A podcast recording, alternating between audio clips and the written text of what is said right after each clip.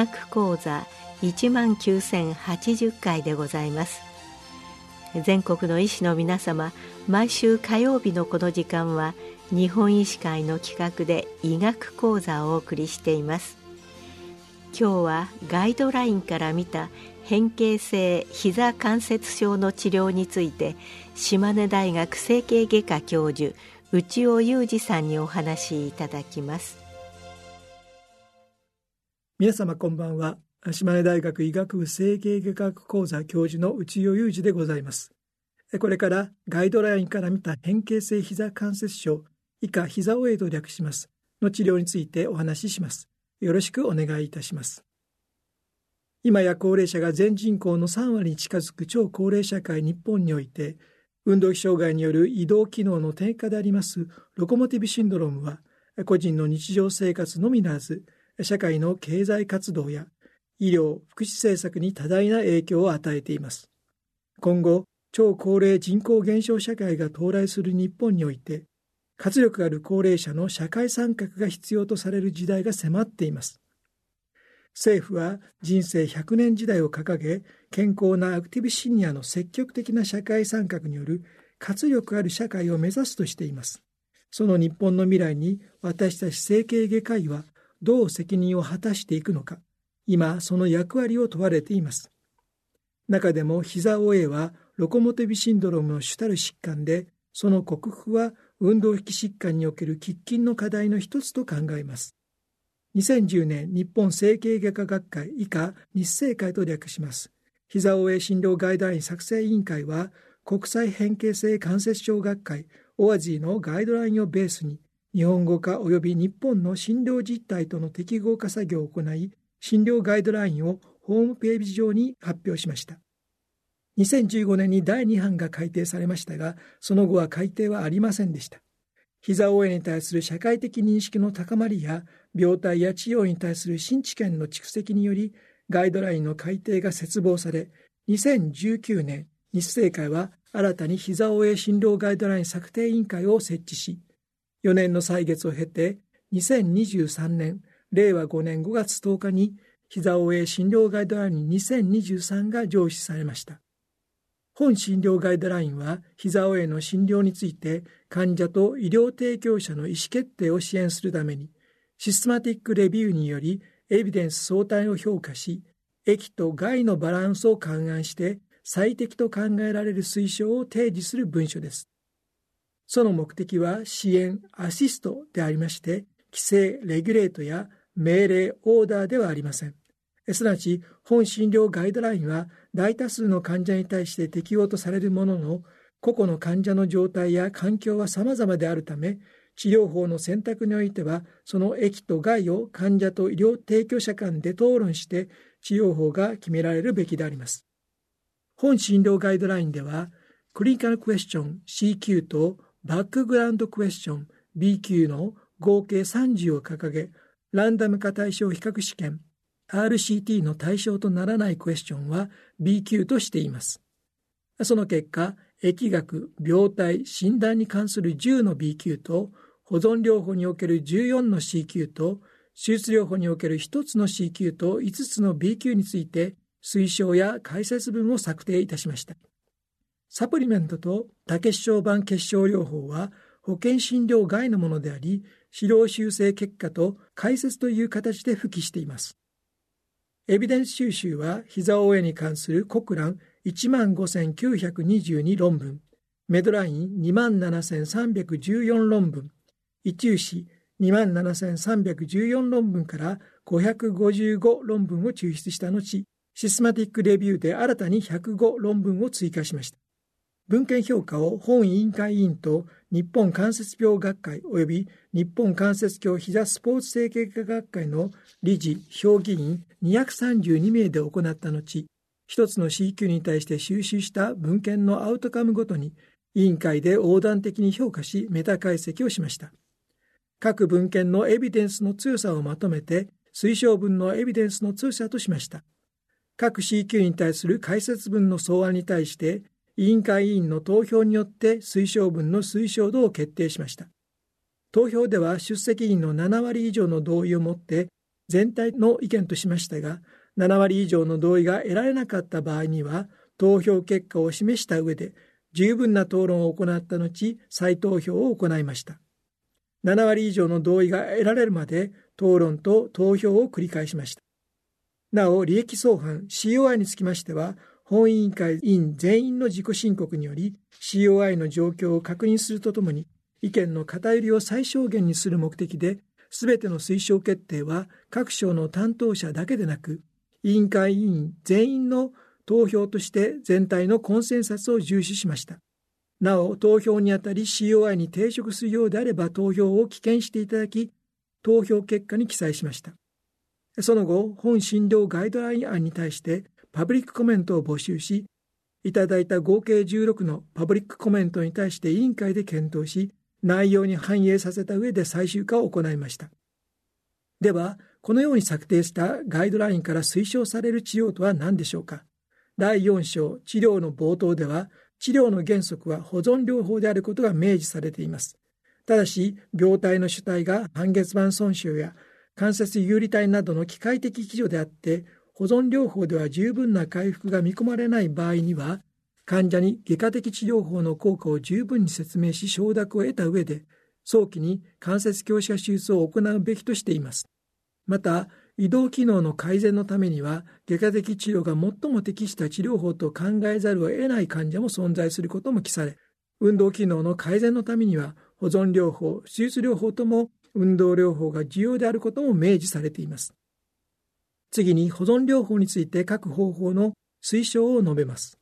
教育と生活習慣についての指導プログラムは有用とされ、委員会の合意率は87%で、エビデンスの強さは B、効果の推定値に中等度の確信があるとされ、強い推奨となっています。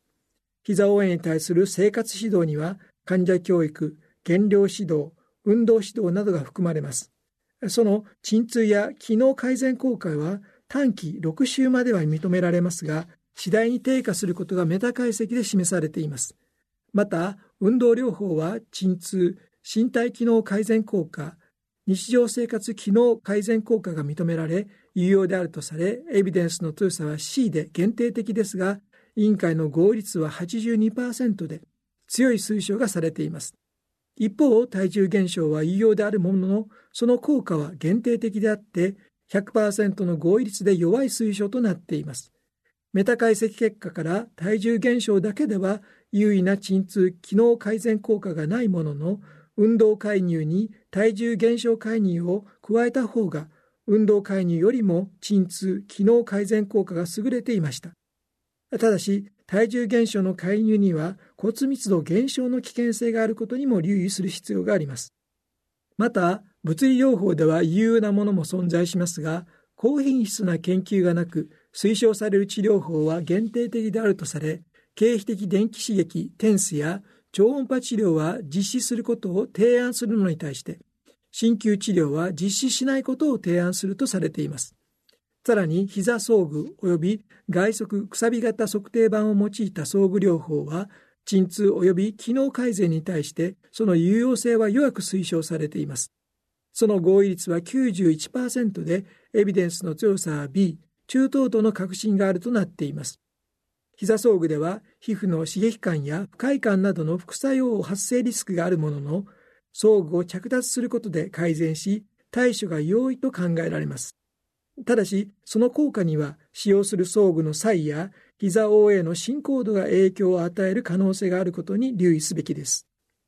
薬物療法では、アセトアミノフェン、非ステロイド性抗炎症薬 N セースの内服及び概要、ワクシニアウイルス摂取過と炎症皮膚抽出含有製剤の内服弱オピオイドエセロトニンノルアドレナリン再取り込み阻害薬 SNRI の内服ヒアロン酸関節内注射及びステロイド関節内注射などの有用性についてそれぞれ推奨文エビデンス及び推奨の強さが示されています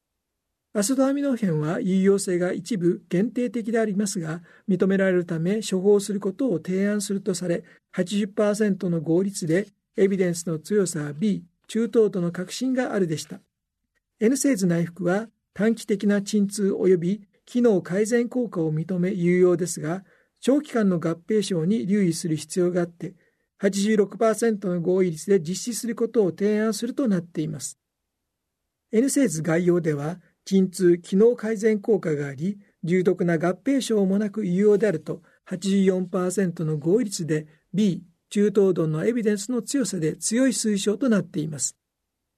ワクチンやウイルス接種化と炎症皮膚抽出含有製剤の内服については、エビデンスの強さは限定的で C ですが、有用性はあり、合意率は93%と処方することを提案するとなっています。一方、弱オピオイドは、鎮痛、機能改善、ADL、QOL 改善効果があるものの、おしん嘔吐、めまい、倦怠感、便秘などの有害事象の発生率がプラサボに比して優位に高いことから、日常診療においては、非オピオイド鎮痛薬に効果のない強い痛みを有する膝応え患者に弱オピオイドを推奨するとしています。合意率は93%でエビデンスの強さは B でした。SNRI は有用で、鎮痛、機能改善効果があるものの、有害事象の発生がプラセボに比して軽度でありますが高いため、強い疼痛があって中枢感作を有する膝応え患者に使用することを提案するとされています。エビデンスの強さは B で92%の合意率でした。ヒアルロン酸関節内注射は優位な鎮痛、機能改善効果を認め、重篤な有害事象が認められないことから有用で、エビデンスの強さは B、合意率は93%で、実施することを提案するとされています。一方、ステロイドを関節内注射については、有用であるが、鎮痛、機能改善、ADL 改善効果は短期的で、軟骨損傷や膝尾への進行の危険性が指摘され、頻回の投与や長期間の使用は避け、合併症に注意し、炎症の鎮静化や短期の除痛に限るべきとされています。エビデンスの強さは C 限定的で行わないことを提案するとなっています。さらに、各薬剤の結果をレビューした後に、高齢者の薬物療法の第一選択には何が有用かについて、委員会で投票を行いました。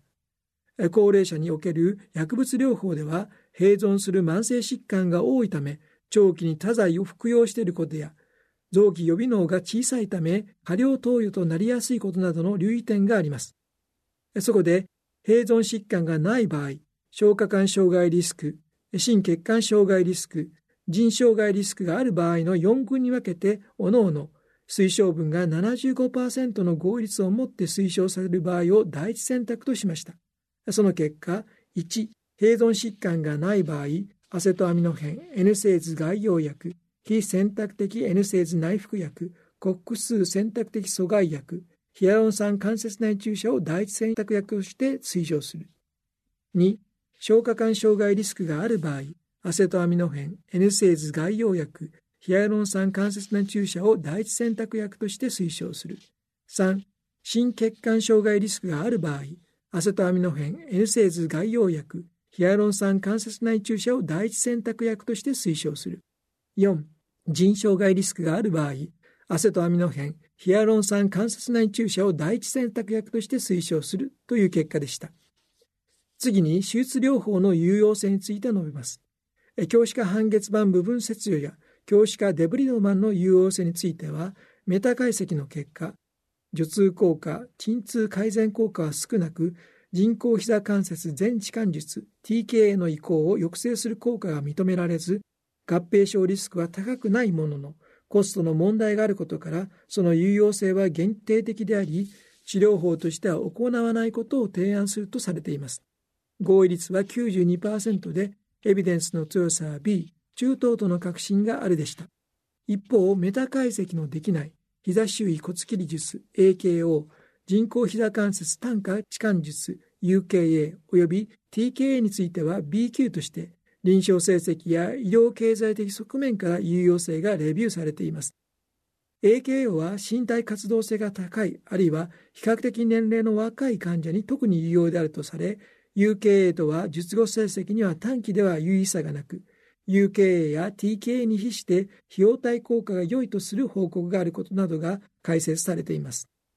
一方 UKA は病変が内側あるいは外側大腿頸骨関節に限局し、かつ前十字靭帯の機能に問題がない症例に、疼痛の軽減、ADL の改善に有効で QOL の向上にも有用であるとされます。また TKA は高齢者の内側及び外側に進行した症例に疼痛の軽減 ADL、QOL の向上にも有用であるとされています。なお、現在使用されているレベルの機種やデザインでは優位な差はないとしています。さらに、TKA の手術期疼痛管理については、局所心陣痛や末梢神経ブロックは有用であって、入院期間の短縮や入院費の軽減などの報告が挙げられています。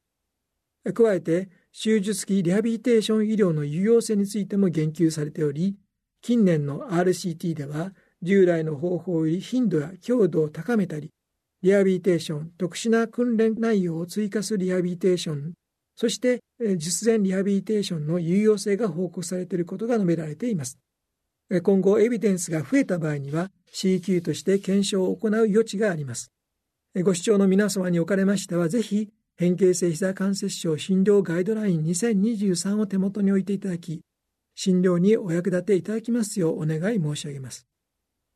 最後に、本ガイドライン作成に際して多大なるご支援ご協力をいただいた日生会関係委員とアドバイザーの諸先生、並びに国際医療情報センター、辺見真理子氏、株式会社南高堂、下津智也氏にこの場を借りて審査申し上げます。本診療ガイドラインが膝 OA に苦しむ多くの患者さんやご家族にとって福音となり、超高齢人口減少社会日本の健康長寿延伸に貢献できますよう祈ってやみません。以上、ガイドラインから見た変形性膝関節症の治療について話しました。ご清聴いただき誠にありがとうございました。今日はガイドラインから見た変形性膝関節症の治療について島根大学整形外科教授内尾裕二さんにお話しいただきました。